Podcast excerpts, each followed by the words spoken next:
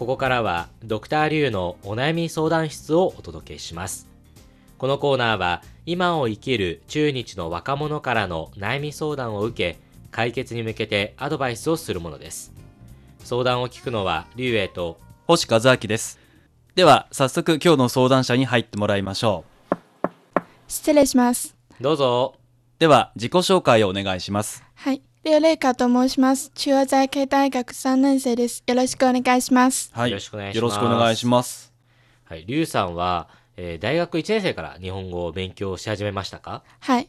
1年生から日本語を勉強して初めてです。なぜ日本語を勉強しようと思いましたか？大学に入った前に大学の入学受験があったから、うんあの私は当時の成績はこの学校中央財系大学に入って当時の成績はただこの専攻にうん入らなかった。うんああ、じゃあもう日本語しか選ぶ道はなかったってことですかはい。なるほど。まあこれもね、中国の大学受験のあるあると言いますか。あのーガオカオあるあると言いますか 変わるんですね。うん、やっぱり点数によって自分のね志望であったりとか行きたい大学やってみたい勉強うまくね受からない時もありますからねはい、そうです。でもこの大学が良かったんですか？はい、この大学は私の公共でとてもいい学校です。ああ、まあそうですよね。中央財系大学というとね、やっぱりすごく有名な大学ですから。うんはい。なるほど。例えば、1年間勉強したら、はい他のことを学ぼうとか、他の専攻に移りたいとか、そういう考えはなかったんですか？そういう考えはなかった。あの、うんあ日本語を始めてあと、私の専攻の雰囲気はとてもいい、温かいと思います。だから、うんこの日本語をあ勉強し続けていきます。うんなるほどね。どうですか？日本語勉強してて難しいですか？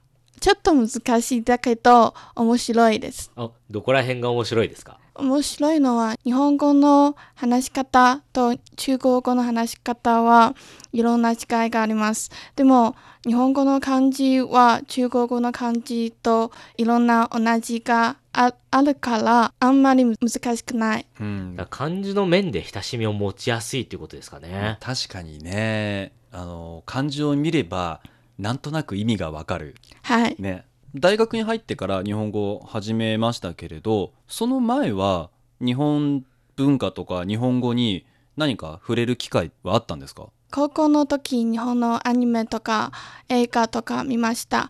あの時日本語に興味があった。うーん。何か印象に残ってる作品とかはありますか？隣のトトロ。とかジブリの映画とか。うんあ、うだかん。ら結構その中国では、ね、宮崎駿作品って、はい。ね流してるからもちろん今出た「隣のトトロ」もそうだし、うん好きな人はね結構多いですねもちろん日本人もね好きな人多いですけどねはい。うんなるほど。はい。ということで、さて、今日はどんなお悩みでしょうか？あの最近、有価証券会社で財務会計インターンとして働いています。あの学校から会社までの距離が遠いから、毎回の地下鉄通勤は1時間半ぐらいはかかります。うんそれだけでなく、地下鉄の中の人がぎっしり詰め込んでいます。それは私にとって本当に大変です。毎回会社に行く前、いつまで終わるかなと思います。うん、それについて本当に悩んでいます。これはね、すごい切実な、通勤電車がね、大変っていうことですもんね。はい。え、どれだけ人が多いんですか？高級できないほど。呼吸できないほど。はい。それはすごい。でそれがね1時間半、はいね乗るんですもうよねずっとですか？立ちっぱなし。はい。うわーあ、中央財経大学ってあれですもんね。その市内にもキャンパスはありますけど、はい。ほとんどが今、郊外の大きなキャンパスの方に移ったんですもんね。はい。あの市内のキャンパスはちょっと小さいから、うんだから外であの北京市の田舎でうんもっと他のキャンパスがあります。そっか、だからそこから行くとやっぱりすごい遠いんですもんね。そうですね。私の学校から市内のどこまで遠いです。大体でもね、学校から例えば市内に行こうと思ったら、まあ、大体1時間40分から2時間はかかる感じですか？そうですね。うわそれはね、往復でね、下手したら4時間とかですもんね。はい。最低1時間ぐらいかかります。うわあ大変ですね それは確かにねいつ終わるんだろうと思いますよねはい。え実際にこのえ今はその証券会社でインターンシップをしててはい。えもうどのくらいなんですか？期間は期間は3ヶ月くらい、3ヶ月くらいです。今月終わります。あじゃあもうねようやく終わりを迎えて まあ来ているということですねはい。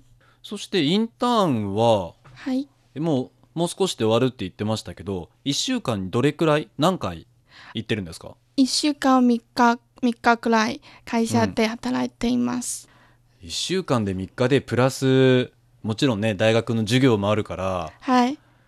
ね、大変ですよねでも3年生だから、あ学校の授業は少ないです。1週間の授業はうん6回です。うんうんだから、まあ時間は大丈夫です。うんうんでも、毎回の通勤は 私にとってとても辛い。そうですね辛いですえ朝は早いんですか？早いです。朝は6時から起きた。お6時に起きて何時に、ね、宿舎を出るんですか？あの6時に起きて、うんご飯を食べて多分7時に地下鉄に乗って会社に向かって、9時からうん仕事始まります。そっか30分前に着いてはい。そっかえで会社が終わるのは何時ですか？会社終わるのは午後5時半です。ああまあそこからねじゃあまた1時間40分かけてはい。学校に戻るんですね。そうですね。ねえインターンシップにしてはちょっと大変かもしれないですね。でその地下鉄の中で普段どんなことしてるんですか、うん地下鉄の中で人が多いから、うんやりたいことをうんやることができない。できない、はい。あーまあぎゅうぎゅうですもんね。ずっと立っていうんます。じゃあ移動するだけはい。なんかちょっともう本当にねなんかどうしようもないというかうん大変さがよく伝わってきますね。はいということで、えー番組の後半で解決方法を考えてみたいと思います。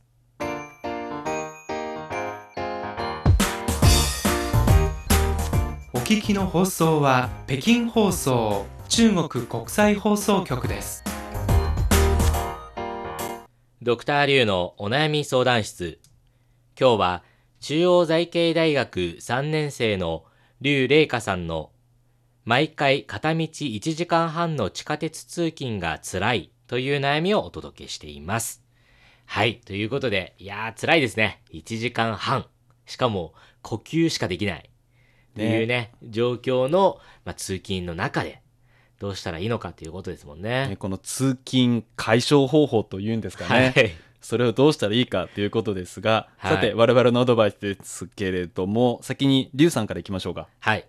実はですね、私も、あの、毎日通勤がですね、1時間から1時間半かかります。今住んでいるところから。はい。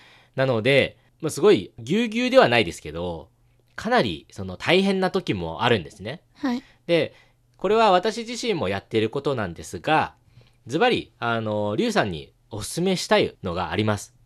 一つ目は、朝会社に行くときは、すごく大変ですよね。はい。そして、何もできないですね。多分、携帯も見れないですよね。はい。っていう時はどうすればいいのかっていうことなんですが、音声を聞きましょう。音声。そう。あのね、あのー例えば、イヤホンで、今、ワイヤレスのイヤホンとかあるじゃないですか。はい。それをつけたまま、携帯電話で、その地下鉄に乗る前に、ね、例えばニュースですとか、はい。まあ、そ例えば小説ですとか、そして、例えば何かのテストの音声のコンテンツはい。を聞いて、それを聞きながらえ通勤するっていうのが私のおすすめです。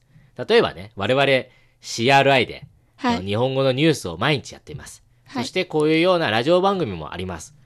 ね、10分から、そして15分、20分、37分といういろんな番組があるので、例えば1時間半かかるんであれば、この3つ、3時間分を、そのね、我々の番組は聞けるわけですよ。はい。なので、そういうような内容を見つけて、毎日聞いてみる。その毎回行くときに聞いてみる。そしたら、日本語の、ね、その、まあ、聞く能力も向上しますし、話す能力もきっと向上すると思うんですよ。なので、その時間は、その何もできないときは、ひたすら、その音楽というか、そのね、こういう音声のコンテンツを聞くということをお勧めします。はい。はい。そして帰り道。帰り道は多分携帯出せますよね。はい。そういう時はどうするかというと、本を見ることをお勧めします。例えば、電子書籍。はいこれは携帯でも見れるし、例えば、その端末、ね、端末でも見れますよね。電気書籍。あるいは本を読む。はいっていう、そのね、単行本とか文庫本とかだったら、まあ、非常に小さいので、普通に見れると思うので、本を読んで、通勤時間はもう勉強だと思ってください。これを一コマの授業だと考えれば、多分ね、そんなに辛くなくなると思います。はい。っていうのが私のアドバイスです。はい。星さんいかがでしょうか？はい確かに手が使えなければ耳を使うっていうのはありますよね はい。で私は違う観点から話をしようと思うんですけれどもまあ耳は使える。それからあとまだ使えるものとしては目が使えると思います。見ることはできる。はい。でこれは私が、まあ、日本で、まあ、アナウンサーをやっていた時によく、まあ、先輩方とか他の人からも聞いた話ではアナウンサーの場合は車から見える景色とか地下鉄とか電車から見える景色を、まあ、声に出してすぐに反応できるようにするということもやってるんですね。はい。でまあさすがに地下鉄の中で声を出したら変な人に思われちゃうから はい。だからその時に例えば地下鉄で乗ってて何か目に見えるものそれから広告それを見た時に頭の中でこの言葉をどうやったら日本語で表現できるかなというのを考えながらやってみると頭の中で勉強できる。はい。それをやると例えば人間観察この人どんな人なんだろうっていう楽しみ方もできるしはいでそれから自分の頭の中でも勉強できるので目に見えるものを頭の中でちょっと翻訳してみましょうはい。それを私はおすすめしますはい。ありがとうございました。はい。ということで、リュウさんいかがでしょうか？あの、リュウ先生のアドバイスについて、私はインターンを始めた1ヶ月くらい帰り道で、確かにそのような電子書籍を見ていた。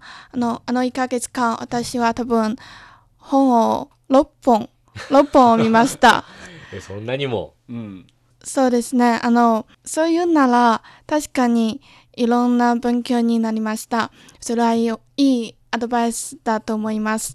でも、あの、音楽を聴くについて、地下鉄の中で人が多いから、にぎやかで、音楽をはっきり聴くために、携帯の音量を大きくなければなりません。でも、そうしたら自分の耳に良くない影響がうんあると聞きます。うんだから、それはちょっと、まあそうですね。まあそのバランスをね、見ながらやらないとダメですね。星さんのアドバイスについて、それは確かにいいアドバイスだと思います。日本語の勉強について、いろんなメリットがあります。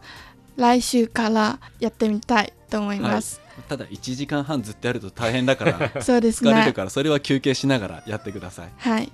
ありがとうございます。ドクターリュウのお悩み相談室。今日は中央財系大学3年生のリュウレイカさんの毎回片道1時間半の地下鉄通勤が辛いという悩みをお届けしました。それではまた次回再见。